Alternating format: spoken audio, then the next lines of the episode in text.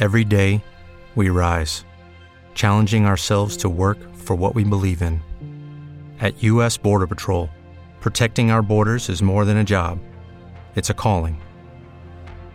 Agents answer the call, working together to keep our country and communities safe. If you're ready for a new mission, join U.S. Border Patrol and go beyond. Learn more at cbp.gov/careers. Welcome to the Nerd Party. They can travel anywhere in time and space. Off we go into time and space. So all of time and all of space is sitting out there.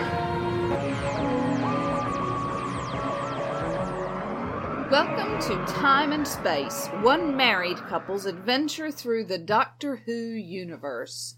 I'm Jessica Nunn. And I'm her constant companion, Philip Gilfus. So, darling, how far are you in your Doctor Who rewatch? You, Oh. you finished 10. I have finished 10. Yes, I'm about halfway through the second season of You're 11. just going through fast. Yes, yes, I watched a lot today actually while I was doing some work. So, yeah, I'm doing a lot about River Song at the moment. Anything, well, I guess very quickly. Uh, Last we talked, you were still going through Donna Doctor, and then I guess you went through the specials and then End of Time. Yeah, I skipped the specials because I'd seen them fairly recently. So, Yeah. And then now you've got a little bit of Eleven and Amy. Anything that struck out at you as you've revisited these? Um, it's interesting that with the eleventh Doctor, his companions have names. In terms of the girl who waited, the impossible girl, you know, of course we I haven't gotten to Clara yet, but I know what she's going to be called. um, so so yeah, that's interesting that his companions have titles of sorts. And did you feel because you know you sort of witnessed the Russell T Davies to Steven Moffat change in administration? Ah. So did you feel it was that much of a difference? I mean, a new doctor, of course, a new you get that reset, but you know the subtle things. So is that the the switch? The switch is with the doctors. A little bit. It feels like the eleventh Doctor tends to have more overarching stories. Mhm. Um, you have the the adventure of the week, obviously, but then there's also you know like the silence And the crack in the wall. and the crack in the wall and River Song's history, um, which I haven't done a whole lot of, but I know is coming up Herstory. all of those sorts of don't do that um all of those sort of long storylines um, which I tend not to be as huge a fan of, possibly because when I watch, I'm not always giving it my 100% attention. And so keeping up with, don't shake your head at me, that's rude. So keeping up with an overarching storyline on top of the the weekly episode uh, tends to get me confused sometimes. Mm, Cool. Well, I look forward to you finishing up. And since we don't actually have a lot of 12, we'll have to figure out maybe how to acquire that so you can continue. Yeah, we've got some on video, or not video. That's that's proper old school, isn't it? That's right. We have some on Blu-ray, I think. Oh, that reminds me. Last New Year's Eve, uh, when we went up to Virginia and and we were watching Doctor Who, or the plan was to watch Doctor Who on Blu-ray, and Left the remote at home. And apparently, DVD players need remotes. yeah, Or Blu-ray players need But it was it was a sweet idea. The thought that anyway. Exactly. Exactly. So, shall we talk about Doctor Who the movie? Yes. The Eighth Doctor and his initial appearance in Doctor Who the movie continues to be an interesting and debated part of the Doctor Who franchise. This 1996 attempt to revive Doctor Who via a TV movie was a ratings hit in the UK, not so much in the US.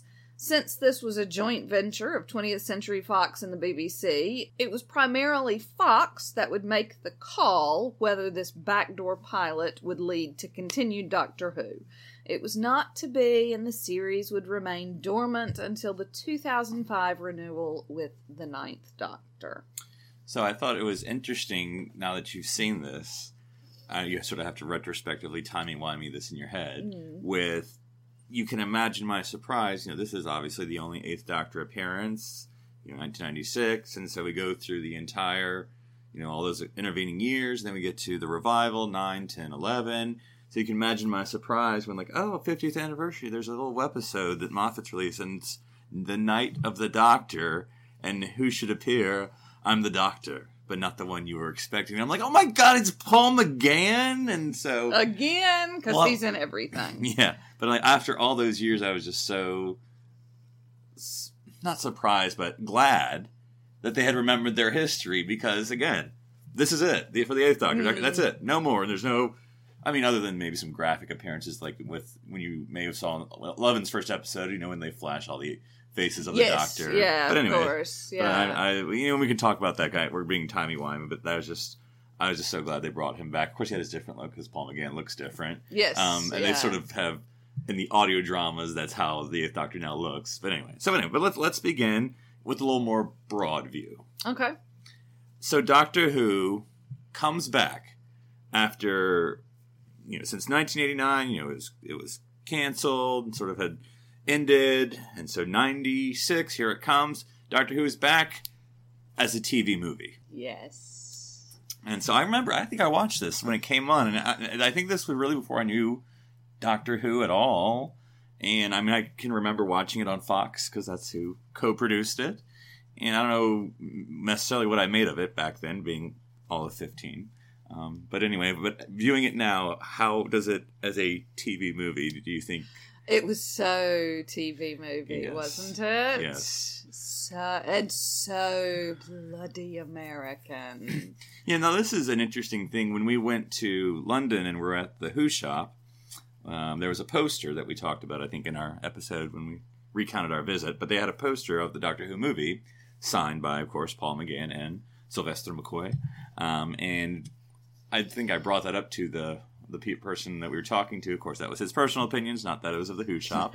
and said that was, you know, he, the criticism is that it was too American. But he's like, look, it was a British director, it was a British writer, it was co-produced by the BBC, which I'm sure is all true. But it was so bloody American. so expound upon that, darling. Um, yes, I think the whole inner city, um, the gang violence, the yeah, the the master being Eric Roberts, and I like Eric Roberts. I have nothing against him as an actor, but he felt so misplaced in that. Or maybe it's Paul McGann who was ultimately the one who was misplaced in all of that American world. I just didn't yeah.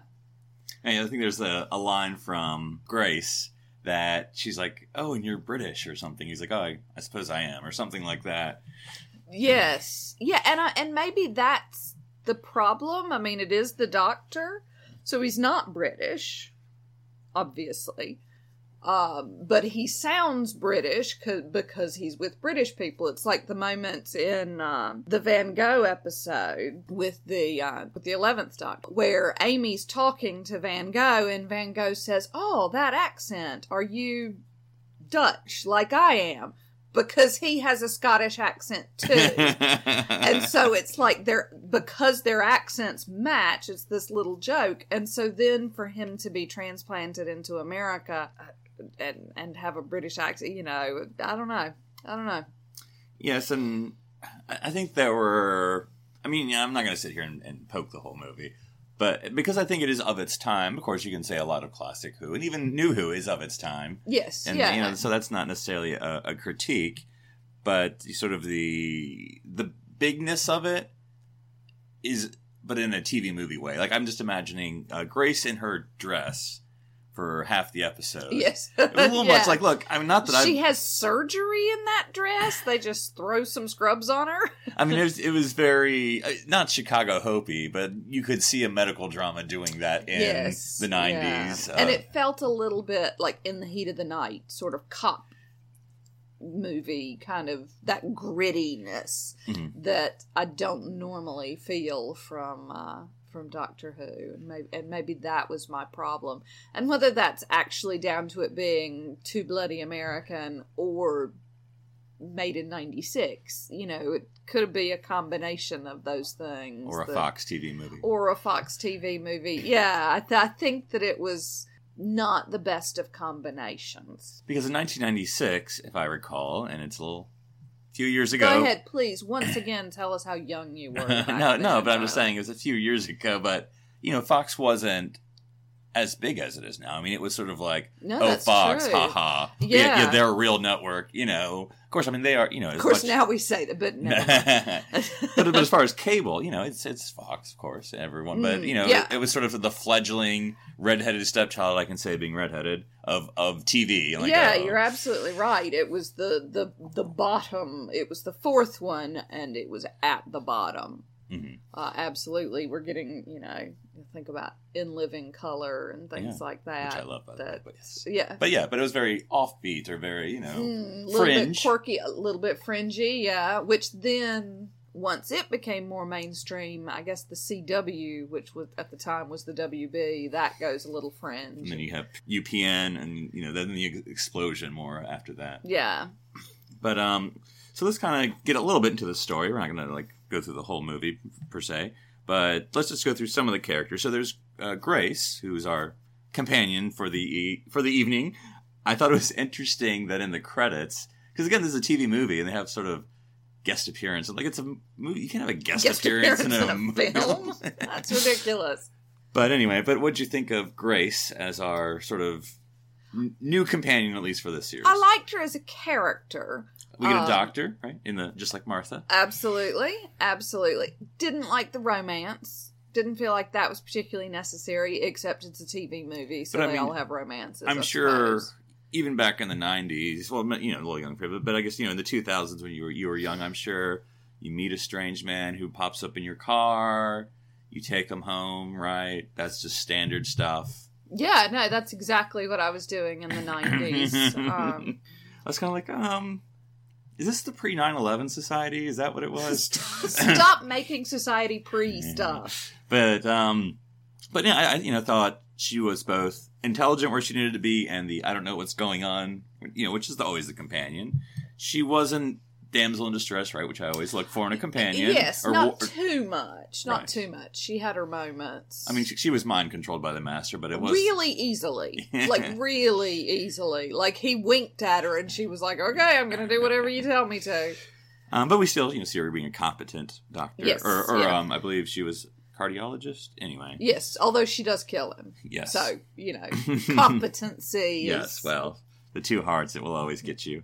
Yes, I've heard that as Though it was a very like Hauser or or ER with the like the, the the boss doctors throwing it away, and I was like, Yeah. surely doctors don't And, this. and then her quitting yes. over it. And yeah. And then had the weird romance. Her like ex boyfriend, like that was a whole weird thing. Yeah, especially leaves him at the because opera. we only see him that one time when when uh, she has to walk out of the opera because she's been paged, and he throws a big old temper takes the tantrum sofa. and takes the sofa, and I just think, did you not know what you were signing up for, mate? See, it was the '90s, darling. Back then, Women didn't have careers. yes, no, you're absolutely right. He was in the right. He deserved the bloody sofa. I mean, gosh, I mean, this is gonna sound. silly. Internet is just around. I mean, you know, it's internet been around, but like, just really getting to be a thing. Mm. Yeah. Anyway, I'm just. Yeah, no, I was at uni at the time, Mhm. and we had internal internet. We could send emails to other people in the at the university, but that was pretty much it. And then we had Chang Lee as the other character. I almost sort of classify him as the master's companion. Yeah, yeah, to an extent. When you watched, we watched this separately Um, because we're obviously having marital problems. Yeah, yeah. But you texted afterwards, I have so many questions and issues. And I'm like, you know, we want to save it for the podcast, of course. But I said, you know, hit me with what you think. And you had some opinions about Mr. Lee. I did. I did. I found his character very interesting. He is a hoodlum at the beginning, at the very He, like, beginning. shoots at He's cops shooting and people, things. yeah. Yes. And then a rival gang or something like that then shoots at him. And it's only the doctor's timely arrival that saves him. And in the process the doctor gets shot. So this gangbanger decides to call an ambulance wait with this stranger ride in the ambulance with him stay at the hospital until he hears the news that he's dead and then steal his stuff and run away.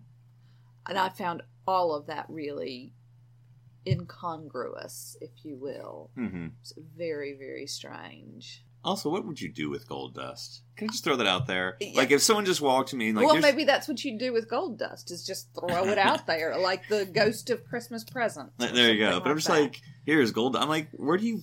You don't take that to a bank. I don't know. What, you, what do you do with two bags Jew- of gold jewelry dust? shop, I don't. uh, Leprechaun I see Valley. Leprechaun Valley, but then again, it's America. Where you're you going to find a decent leprechaun? Well, no, I mean, I think if it's New York City, you're gonna have. But San Francisco. Oh, is it San Francisco? I did not remember that. Well, in that case, I got nothing. I was going to say the New York boroughs. There's going to be an, a leprechaun alley somewhere, but more- San Francisco's not known for its leprechauns. Not at all. I mean, that's why it was more of a Chinese influence. Not that they don't have a Chinatown in New York, but that's why it's more at the Oh, Bay. Area. Oh, okay. Yes. I just assumed they were racist. well, we'll we'll leave that for others to decide. yes. Now we have Eric Roberts. I was going to say the Master. I'm like, I don't know. It's just Eric Roberts, but we have the Master. I don't know. And I think with Doctor Who, as opposed to say my other property, Star Trek. Star Trek, I'm I'm very hard on. You know, continuity. Yes, you can bend it, but really, guys, you know what you're doing. Doctor Who, I'm not as tight about. You know, they can play with it. That's fine. It's all timey wimey, right? And that's fine. I'm not not. But so with the master, I'm like trying not trying to figure out where he fits in the master's lives. You know, because we have uh, the Ainley last name Ainley master that we was sort of the actor who played it for years and years during the classic Who era from Hmm. the fifth Doctor, I believe, to of course the seventh Doctor. So now we have the Master, and they throw a lot of of name dropping of like, yes, the Master was, I guess, put on trial for his crimes on Skaro, home of the Daleks, and that was like, okay, well maybe they just chose Skaro just because you know. It's, and then I swear halfway through the movie they're like, yeah, the Daleks or the Daleks are the ones who executed him. I'm like, what? That doesn't make any. What? Mm. Anyway, and then they just put his ashes or goo in a box, and somehow he's still alive, which is fine. It's the master; he does that. Yeah. Turns into a snake. Yeah, we can live with timey He- wimey. well, on yeah, yeah, the yeah. master does all that. But anyway, so he inhabits Eric Roberts. I'm sure that character had a name, but anyway, and He was the ambulance guy, wasn't he? He was. The, the EMT, yeah. um, which the master has done before because of the Ainley master. Um, sorry to call him that, but just so you know what I'm talking about. That's sort of how I remember that. I can't remember exactly, but do the, the Fifth Doctor story where he sort of took Nyssa's dad, I believe, and it's off my top of my head, and sort of transformed into his body. So the Master has that ability. That's that's very continuity high. But what sort of what did you think of this version of the Master? Because you know it's a role to play. I mean, as a director, you always play big when you're the Master. Yes. I mean, well, I think Missy maybe would have been was well not as big. You know, I mean, she is, but she sort of contains it. But I think all the other Yes. Masters, John Sims, um, and then the classic ones you've seen tend to be, you know. Yes. But what do you think of this Masters? I sometimes struggle to see Eric Roberts as anybody other than Eric Roberts. I'm spending the entire time going, huh, Eric Roberts. Okay. Um, which I don't think is necessarily a criticism of him. It's uh, that may just be my quirk. Um, I did like, and will. Um, I'm. I know we're going to come back to this when we go into the TARDIS library, but I did like the continuity of the last time we saw the Doctor with, or the last time we saw the Master with the Seventh Doctor and the cats. It was these green eyes, and we see that again in this. So that gave us that little bit of a callback that Doctor Who's so famous for, that I hmm. so enjoy. So that was a nice. I mean, the Master suddenly has the power to mind control people. That's a new one, but whatever. He's done lots of stuff in the past. Again, I'll grant you for this episode or this movie. Sure, yeah. I don't. I don't think that skill reappears. Maybe that was Eric Roberts' skill, know, and uh, like it keeps getting work. I'm, I'm kidding. I'm kidding. I'm kidding. There's actually it was a nice, lovely article about him in Vanity Fair, I think, that I sent you. Yes, yeah. Yeah, and those are more mostly the main characters, you know. Some Yeah, that was pretty much it. now some continuity, which and I know this sounds like I'm mansplaining, but I don't mean to, but that that you can connect. So the Eye of Harmony. If you remember the deadly assassin with the Fourth Doctor, Mhm. remember the the Burned Master was trying to. So that's the Eye of Harmony. Ah. Now- What the Eye of Harmony is doing from Gallifrey to suddenly powering the TARDIS. Yeah. Timey wimey. I you don't know? Yeah. I mean, which again, I I don't get that. I mean, if you're a diehard Doctor Who Whovian, and I could see the continuity may bother you with that one. But anyway, I just kind of skip over those bits in my brain. it just looks like ah, we want to use something from the past. So like, well, they couldn't wiki something in '96, but whatever. Ask Jeeves. I don't know what they were doing back then. They were they were firing, using that little paper clip that shows up when you're They using They fired up Netscape. Word. and then connected through their phone line. Yeah, that's right. But anyway, so you know, it's, it, they're trying, and, and that's fine.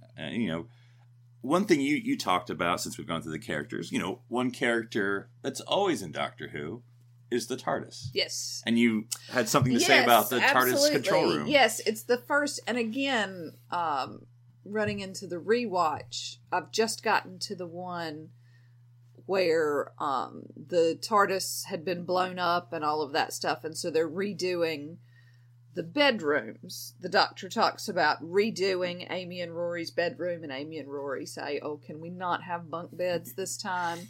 And he's like, "Book bunk beds are fun." And Rory says, "Doctor, do you have a bedroom?" And it's not answered. That that question goes completely unanswered. Um, and that was what was interesting about this. We see the seventh Doctor and then the eighth Doctor at the end, and the t- the center of the TARDIS is like a living room, and it or a smoking room almost. You know, it's got the fireplace and the music. Well, see, and- the American audience needed to know this was a British character, darling. Oh, well, if you need to let people know that. That's why he was drinking tea? Yes, and wearing a smoking jacket. Um, he may at one point have said pip pip, um, which always clues people in. So, yeah, it was the first time I'd ever seen the TARDIS used as a living quarters.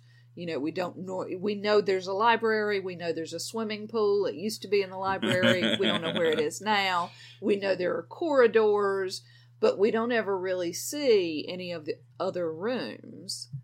And this time, of course, it does also harken back to the fourth Doctor, where you had the professor yes, and his TARDIS was his office. in So, Shada. Yeah. Yes. Of Yeah. course, Shada. Very, very interesting. Yeah, yeah. It reminds me very slightly because on the TV movie, obviously they had a little bit of a budget, not a lot, but they had a little bit of a budget. Reminds me a little bit of, and you haven't seen it yet, I don't think. Um, the Fourth Doctor, you know, because he was Doctor for a while, he had sort of a leather, almost console near the end that he started using. So you'll have to look out for that. Well, that's kinky. Yeah. well, as, you, as we went to the seventies and, and Yeah, such yes, I early- yeah. suppose so. But yeah, I, I did think it was a nice touch. You know, if you look at all the TARDIS consoles, they're usually a little more sci-fi. Even in like say the Twelfth Doctor, who has a bit of a library for a TARDIS, Yes, but it's still yeah. TARDIS-y console. Yeah, no, absolutely. Has a chalkboard. yeah, so very tactile. Yeah, this one's like straight up living room, and there's just a TARDIS control in the middle. there just happens to be. Yeah, which is fine. But I just don't like this desktop. yeah, and maybe that that was an attempt to sort of calm down some of the sci-fi to make it more palatable to North American audiences.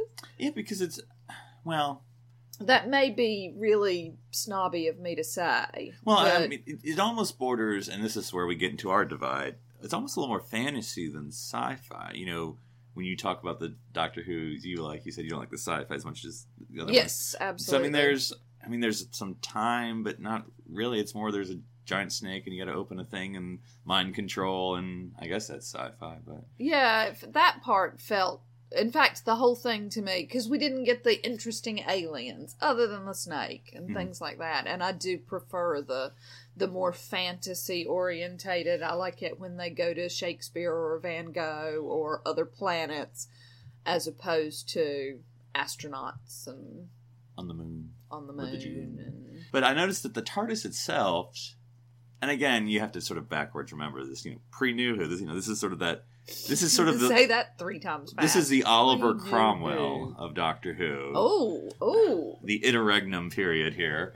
So, but the TARDIS itself looked kind of rick- rickety. I mean, the actual shell they used, I'm Mhm. like, did you pull that out of storage? Like, for all I know, that may be the classic TARDIS, for all I know. But just sort of like, I would be afraid to touch Also, it. to be fair, as soon as it shows up, gangsters blow holes in it. Yes. So there's that too. Yes. I, I thought it was very subtle. I know we're kind of going all over the place. Very subtle opening titles. It's sort of like, you know, sort of little, the traditional. Mm-hmm. Well, I say traditional because it's sort of that was sort of a, of the first modern time vortex. It's not just the static swirly kaleidoscope. You actually get a little bit more of a what we would see later in 2005. Yes, and it didn't creep me out quite as badly as that kaleidoscope oftentimes does. hmm But any other sort of aspects of the movie or the story before we get into the Oh. doctors themselves? Half human? Well, we're gonna get into the doctors. Oh, so- okay. Sorry. I'm sorry. Yes, that trust me, we will get into that. First, I just wanted to start quickly with the seventh Doctor. So Sylvester McCoy, when they do Doctor Who revival or, or whatever you want to call this, you're you're always scared nowadays when, when your favorite favorite property is being done as a movie or whatever reboot. You know, is this a reset button? Are we throwing everything out the window? But for Doctor Who, the TV movie, they're like, no, no, we're we're continuing on. We're gonna get the seventh Doctor McCoy. You know, we're gonna do a regeneration. We're gonna do the whole bit. You know, and so though I was a little worried watching this because it has been a while since I've watched it. I'm like, does he have any lines in this? Because they're just sort of it's heavy voiceover in the beginning, which I'm not too much of a fan of. But it's McGann who's doing the voiceover Yeah. when it's still McCoy, which was like, why don't you get Sylvester McCoy to do the voiceover? Anyway, I'm sure there's probably Did some- he have lines? he- a little bit, very little. I was gonna say because he comes out of the TARDIS and they shoot him and he dies, Yeah. and that's pretty much. Oh no, because he does in the hospital. protest. Yeah, doesn't want to go under the anesthesia and things like that. but I thought it was interesting. They did sort of when I when we first see him, he's a little more muted because he's not wearing his sort of jumper or you know I don't know call it sweater vest with all the question marks that you see on the TV Mhm. series. He's a little more muted, you know, dark tones. But then when he gets out, he just put on the hat and like, yes, there he is. That's that's the seventh Doctor that I know. And one thing I was sort of anticipating, like, oh no, is that you know the TARDIS appears, you know, gangs like the Doctor steps out, ah, and I'm like that is the worst, dumbest, cheap Doctor Who death ever. But of course, as I rewatched it, it's not the gang that kills him, as you say. It's the doctors. Like he probably would have. Oh yes, yeah, Lived. I think he was almost if they healing him- left him alive. He basically like jammed something into his heart and killed him. And I was like, wow, that's doctors killed him. yeah, that that they were doing some sort The of probe. thread thing. Yeah, So I thought that was sort of a, a weird and interesting death. And that you know the anesthesia almost stopped his regeneration. They, he said. yeah, But I thought it was it was interesting. But anyway, I was glad they got the seventh Doctor. yeah. No, absolutely. And again, it's one of the things that I love about Doctor Who is that no matter how much time has gone past, chances are excellent that if you call an actor up and say, "Hey, you want to make a reappearance in the show?" they're going to go, "Yep," unless they're Chris Eccleston. Mm, yes, but he's an actor, darling. He he is indeed. So yeah, like I said, it's sad goodbye to McCoy, who I, I actually have a good part in my heart for the Seventh Doctor because I mean, the grand scheme of things, he was only Doctor for a short time. And at least he got a goodbye. That's I mean, true. again, That's when true. we come to the TARDIS library, Yeah, not everyone gets a goodbye. yeah, So we have the regeneration. Now, what do you think? This is like perhaps the most unique, I would say, regeneration. in terms of doing it in a body bag. Yeah, and the you know stretchy face and the lightning and the you Mm. know because all the again this is the interregnum, so I don't know whether to call this classic Who or not. But classic Who you sort of have the fade usually, and then with New Who you have sort of the quantum the leap. Yeah. Yeah, but this one was sort of a little bit different. And in case you didn't get, darling, that this is new life, because I think it's probably Oh, yeah. confusing, we're going to show Frankenstein just so you can get the metaphor that it's a new life going. that's so American. Yeah. Well, a TV movie, I would like to say, in defense of the land I love. But yeah, I I found that because again, and maybe it's you know for new Who people, you know, who have never said, but I was just like, really? Really? hmm Yeah, and I guess that is one thing that it is hard to view this. I mean, I suppose you could watch it again and try to view it that you don't know anything about Doctor Who, and because they don't really be like, oh yeah, when he dies, he. I don't know if they actually say that. I don't even know if they say the word regeneration. Maybe he does, but I think you just sort of have to go with it if you don't know what's going on. Yeah, I guess so. And I wonder if that's a struggle of of of this TV movie that it didn't catch on. Because if you know it, you know it. Maybe that's why the UK ratings, because of course they know what Doctor Who is, versus America, which had low ratings because maybe they just didn't get it. But anyway, so let's talk about a new Doctor, the Eighth Doctor, Paul McGann. So we get a new Doctor with new abilities. Yes, and he steals his clothes from a locker room. Now, in case you forgot, darling, from earlier in the movie, they wanted to remind you that one of the characters was going to dress up as Wild Bill Hickok or whatever it was. Buffalo Was it Bill. Hick- Buffalo Bill, I Or think it whatever it was. I don't think it was Wild Bill Hickok, but yeah. So luckily there was a costume party going on. Now I do like, of course, we had to get the call, and they did it. He opens the locker. What's the first thing he pulls out? Is a scarf. Oh yes, of course. Yes, that's right. The the Yes, fourth doctor. fourth Doctor's scarf. Mhm. Yeah. So we at least got a nod, which you know that's what we got to appreciate. Because you know the doctor getting his wardrobe, I think that was always a cool. You never know how is he going to get the new look. You know? Absolutely, absolutely. And since he's not anywhere close to his, He's quite naked at this point. he's, he's quite naked and not anywhere near his TARDIS, so Mhm. needs must. I suppose. Luckily, a costume party was going on, so he could dress like a Victorian cowboy. character. Cowboy. He's he's he's Well, the jacket's the cowboy, Buffalo Bill. but yeah. So yeah, it's a little bit muddy on the nose. but yeah. Anyway, so but I don't know which, and then you know, of course, this being a new regeneration, you have to deal with him not knowing who he is. You know, like I said, new to regeneration, Doctor goes crazy. That's pretty typical. But of course, you don't really get a sense of who the Doctor is. But I think you get a little bit from him. But I don't know. What'd you think? Other than we're going to talk about his special abilities and even his special origin, but just the character. What did you sort of think of the Eighth Doctor? What little we saw.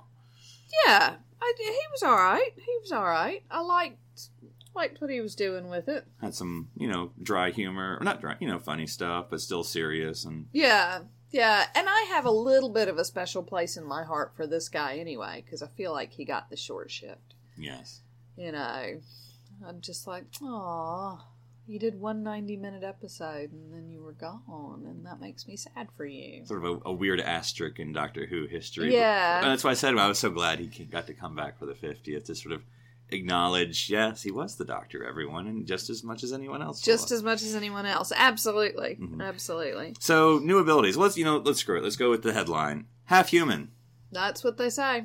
half human. Yeah. Now, I, if, I don't know if you remember, I also brought this up at the Who shop, and that's where the gentleman sort of went into the history of establishing what we think we, we know. We think we know. You know, episode one. It's Bill Hartnell. He's like, yes, I'm a Time Lord from Gallifrey. I mean, no, he's like, no, no. You know, it's like you know they mention like Time Lord in this episode, and Gallifrey doesn't get mentioned until like you know this other episode like you know a decade later, and then the thirteen regenerations isn't until the fourth doc. You know, and so it's and the two hearts doesn't come along. You know, and so this sort of building the story of who the Doctor is.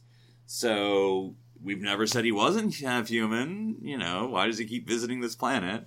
You know, you think would have been brought up before then, but I don't know what what. How do you? Because I mean, I, I think you have just as role as any other fan, Jessica. What do you think? Is that something you're like gonna put like, oh, he's half human, or I don't know if that fits into my continuity. Yeah, I don't think it fits into my continuity. hmm Um, but that's okay. I can bump over that Mhm. with relative ease and and move on from it and go. Uh, it's the one with the asterisk beside it. sort of the record scratch for the movie. I, you know, maybe there's some other moments too, but that's the one you're like, what? Because they say it twice, and you're like, yeah, I I do remember bumping on it at the time, going, huh?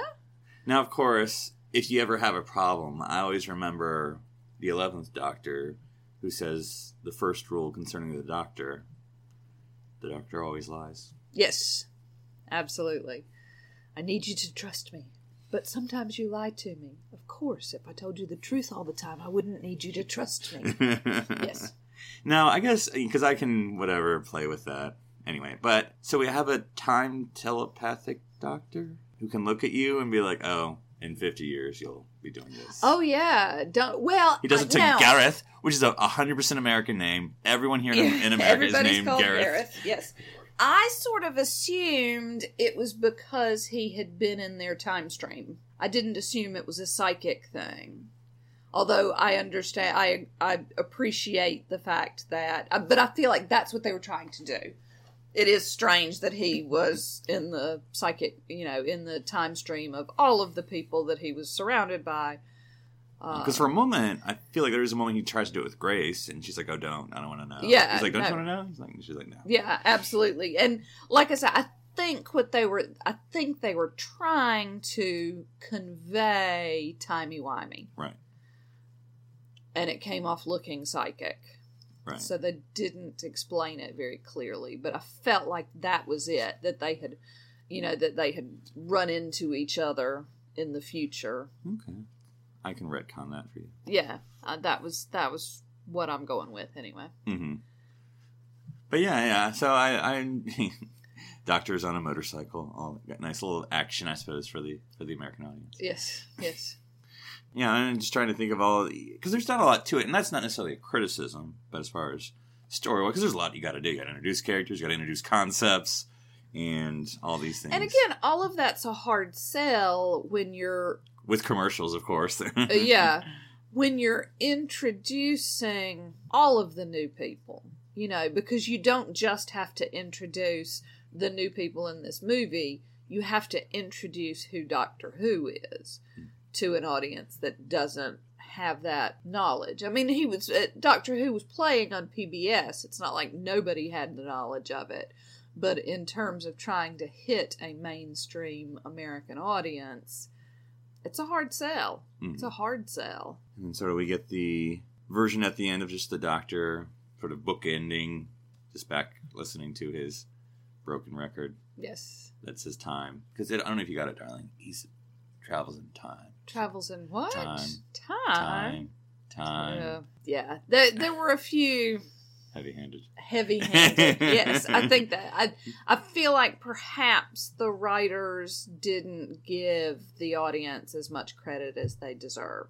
But that was the 90s, of course. Well, I say that. Yes. Eventually, a little series called West Wing would premiere two years later. That's tended to be a little more ahead of its audience. Well, there you go. But, you know, as all writing in TV and TV movies evolves, this was sort of yeah. par for its course, I suppose. Yeah. So, just briefly, I know this is sort of a thought experiment. Can you imagine a series? Yeah, you know what? This this works. Now, hopefully, this would be the BBC and not just Fox BBC picking this up for American television. I don't, you know, that's a different way to pick it up. But anyway, BBC picks it up, and yes, we're going with the Eighth Doctor because, of course, now you can reset it, right? Because Grace said no to- Yes. to the offer to travel, and you know, one of the few companions, I think, to say no.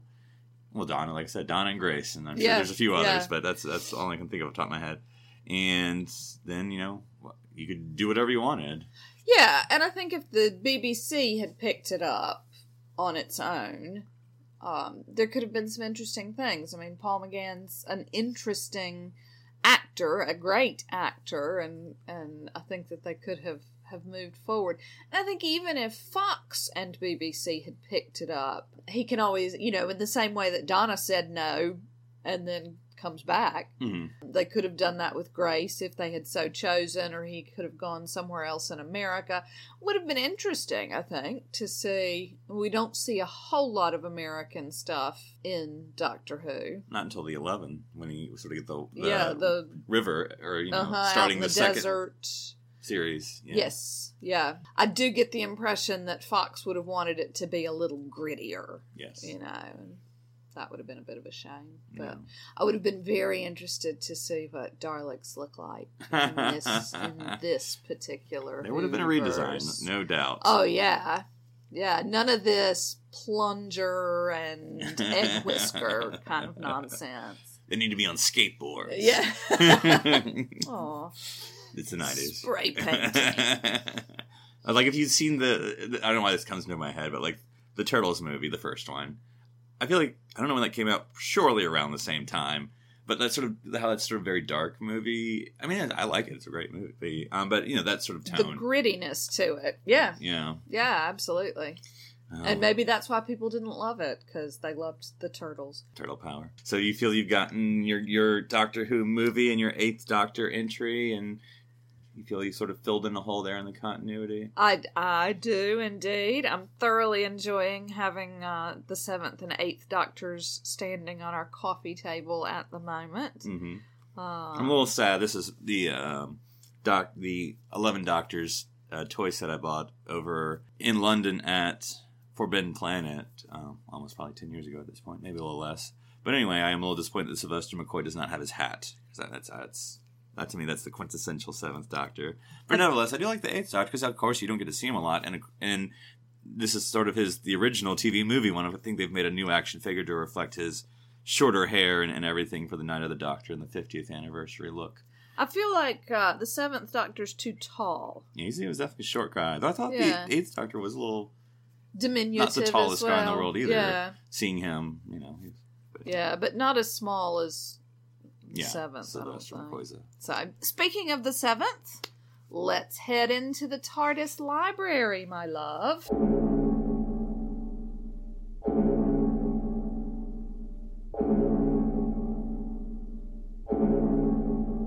That's right. I, I thought since we were talking the Eighth Doctor and the attempted, though ultimately failed, but I'm sure it paved the way, uh, Doctor Who movie, why not go with the last episode ever of classic Doctor Who? Dun dun dun. We look at Survival, which premiered on the 22nd of November 1989.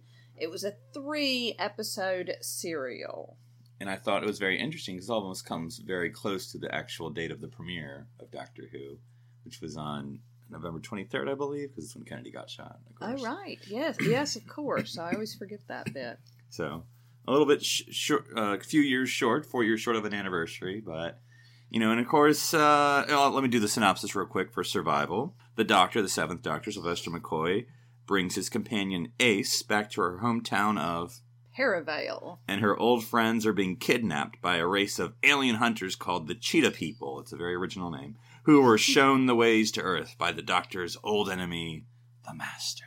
Dun, dun, dun. Yes.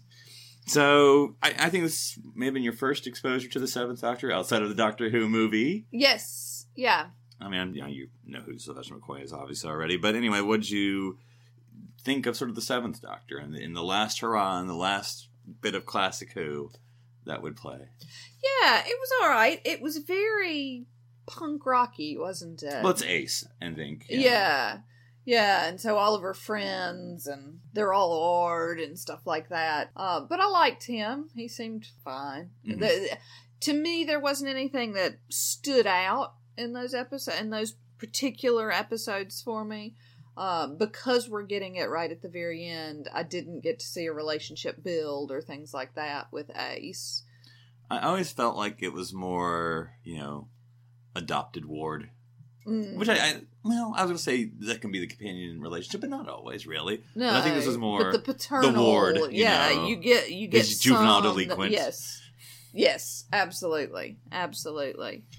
and I thought it was very on location. You know, this Yes, in the quarry in Wales. but yeah. it- yes, but even in in the in the town location, it it was very of its time. And again, that's again, that's not a criticism, but it's definitely 1989. Actually, I think if actually if I'm not, not correct, oh yeah, 1989. I was just thinking to myself in Doctor Who movie. I did remember in the beginning they flashed it's 1999. I'm like, mm, it's not. It's it's 1996 clearly. But yes, but I, I thought it was definitely 1989 England. You know, on location.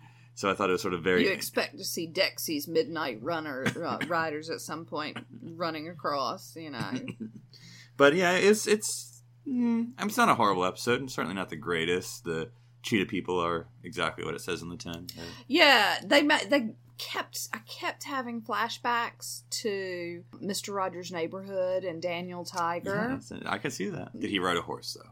No, I don't think he did, but that's what I kept coming back to was a puppet, which was strange. You're a puppet. but of course, we get the uh, Ainley's portrayal of the master. And of course, his last portrayal of the master. So it's not only do we get the last, you know, classic Who, we get the last appearance of the master, um, at least with this actor. And it was a, it was a, you know, I, it's just certainly not a goodbye episode. They they didn't really like let's write a goodbye episode because we're being canceled by the BBC. It was sort of like regular episode. We'll tack an end to it, and maybe it was maybe they didn't know when they filmed it. For all I know, maybe they had to add the Quite voiceover. possibly, yeah. Because yeah, I was like, okay, what happens next? And you were like, That's it. nothing.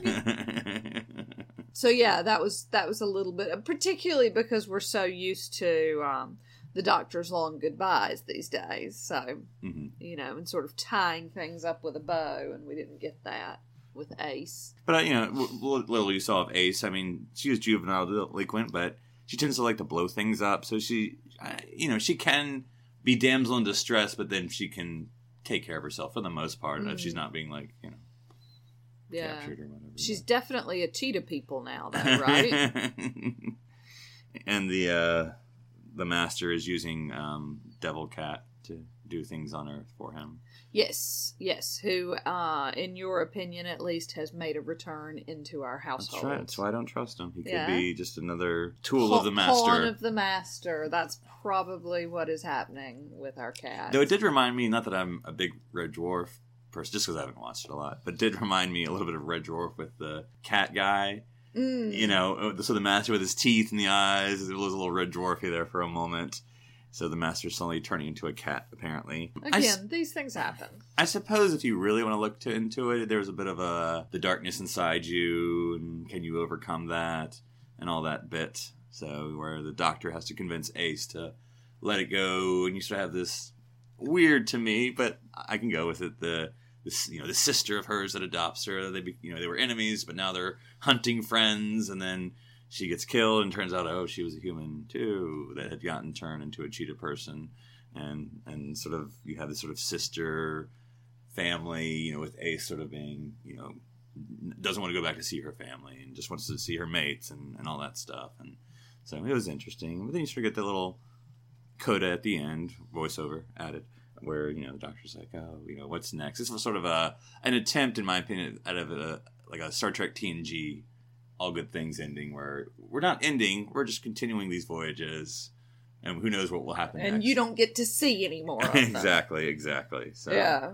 so yeah, so more of a, a whimper than a bang to the end of Classic Who, unfortunately. But well, speaking of good things, what do you want to talk about next week, darling? Ooh, what are we going to talk about next week? Ooh, are we going to talk about aliens? We are. We're going to be talking about our favorite aliens in Doctor Who, excluding Time Lords. Well, I suppose you could include some Missy's entries if you really want to. Yeah, I, I, I feel like Missy deserves her own.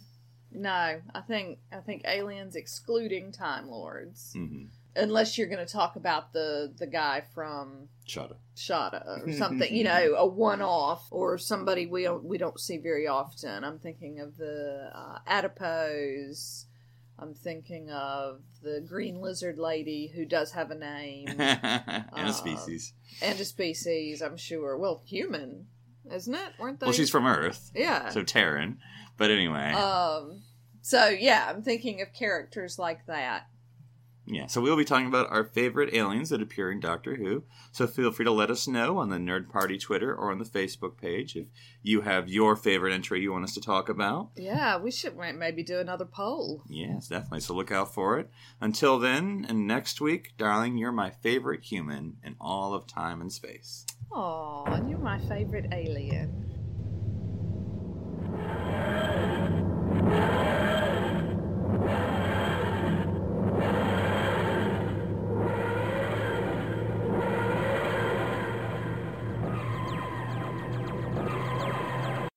This is BBC Television. Lucky Land Casino asking people what's the weirdest place you've gotten lucky? Lucky? In line at the deli, I guess? Aha, in my dentist's office. More than once, actually. Do I have to say? Yes, you do. In the car before my kids' PTA meeting. Really? Yes. Excuse me, what's the weirdest place you've gotten lucky? I never win and tell. Well, there you have it. You can get lucky anywhere playing at LuckyLandSlots.com. Play for free right now. Are you feeling lucky? No purchase necessary. Void where prohibited by law. 18 plus. Terms and conditions apply. See website for details. Lucky Land Casino asking people what's the weirdest place you've gotten lucky? Lucky? In line at the deli, I guess? Aha, in my dentist's office. More than once, actually. Do I have to say? Yes, you do. In the car before my kids' PTA meeting. Really? Yes. Excuse me, what's the weirdest place you've gotten lucky? I never win and tell. Well, there you have it. You can get lucky anywhere playing at LuckyLandSlots.com. Play for free right now. Are you feeling lucky? No purchase necessary. Void where prohibited by law. 18 plus. Terms and conditions apply. See website for details.